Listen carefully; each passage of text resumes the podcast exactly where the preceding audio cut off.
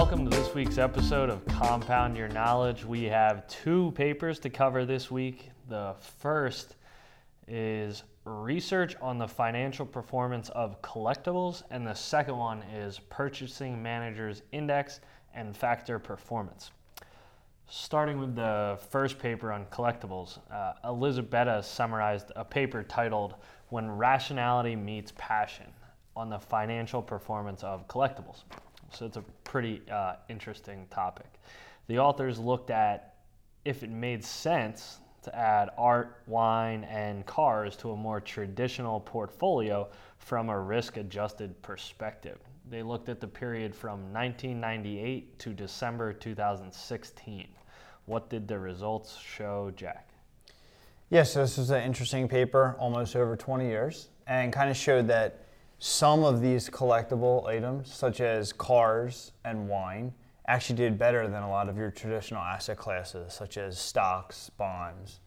Um, so it's an interesting finding that you know these more collectible type items did well on just an absolute return basis. Yeah, yeah, cars and wine. So you should have bought cars and wine, right? That's interesting. Um, what about liquidity and storage? Did, did they look at anything there? Yeah, so that you know they attempted to adjust for liquidity. Obviously, these are more liquid investments. You need to store them, right?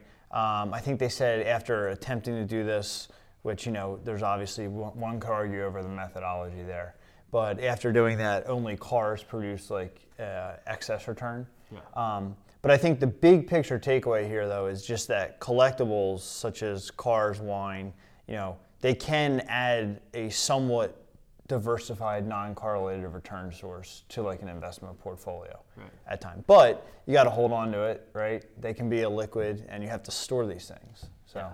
well, and and we talked about it. You got to figure out what collectible to own is going to be worth more in the future, right? That's really hard. If anybody remembers, you know, I remember when I was a kid, the Beanie Babies were all the rage, right? Everybody thought Beanie Babies were going to be worth a million dollars. Um, now you you know you could give them away probably not even for free. People would charge you to, to hand them to them. Um, so you know that, that's that's almost the toughest point. What car do you buy today is going to be worth more later. I know, yeah. And we, uh, my best friend used he has a couple hundred NES, original NES, like 8-bit Nintendo games, and we'd always make fun of him because he'd have them in you know his his mom's basement. Still had them. Yeah. And then when that new NES came out a couple years ago, the price all that thing went up, and he, he I think he ended up selling like Bonk's Adventure, you know, mint in box for like fourteen hundred dollars. But he had to store it in his basement for twenty five years yeah. for it to have value. So. Right. Right. I don't yeah. know. Look, look in your basement for NES games. Yeah, and the other one I loved was the Tiger Woods card from Sports Illustrated for kids. Um, if anybody got that magazine when you were a little kid, there is a Tiger Woods card in there that the last I saw, and I looked online before this, in 2001, there was an article about it selling for $125,000. So it was top 10 most expensive trading card of all time, that's up crazy. there with Honus Wagner um, card. So that's a totally you know ridiculous thing. I had that magazine. I threw it in the trash when I was eight years old, right? So who knew? Um, Anyway, uh, so the, the next paper we have this week is titled Purchasing Managers Index and Factor Performance. The author took a look at if there is a relationship between the PMI and the returns of common equity factors like value and momentum. So let's start very small here, Jack. What is the Purchasing Managers Index? Yeah, so this is uh, based on you know survey across purchasing managers from you know 400 big companies across I think 19 different industries. Mm. The whole idea is to try to get a uh, idea as to you know what purchasing managers are doing. So looking at like orders, employment, supply, inventory, things like this. Yeah. Um, you know you can dig into the details, but the whole idea is to try to understand if purchasing managers are viewing kind of things like growing or slowing down. And if the number is above 50, that means it's growing. If the number is below 50, that means it's shrinking. If it's at 50, it's flat. Yeah. Um, so then the author then analyzed the relationship between the PMI, the S&P 500, and three common equity factors, namely value, size, and momentum. The factors represent long short portfolios comprised of the top and bottom 10% of US stocks. Uh, what did the results show here, Jack? Yeah, so uh, looking at the three factors. So momentum, there was no relationship between, and again, we're looking at PMI, whether or not it's like increasing or decreasing, yeah. right? So momentum, there's no relationship, yep. i.e., just there's kind of no relationship. Yep. However, for value and size, what we see is that uh, there's generally positive return to value when the PMI is increasing as well as size. Yep. However, when the PMI is decreasing, right, you get negative returns to value as well as size. Mm-hmm. So that's just the outset like average uh, that is found in, in the article. Right, and then and then the, the good follow up, right? Because then the next question is, well, can any of this be applied tactically? Meaning, mm-hmm. can we use this knowledge uh, to make changes in our investment for- portfolio, right, over time? Um, and then the author took a look at that, and, and what did that show?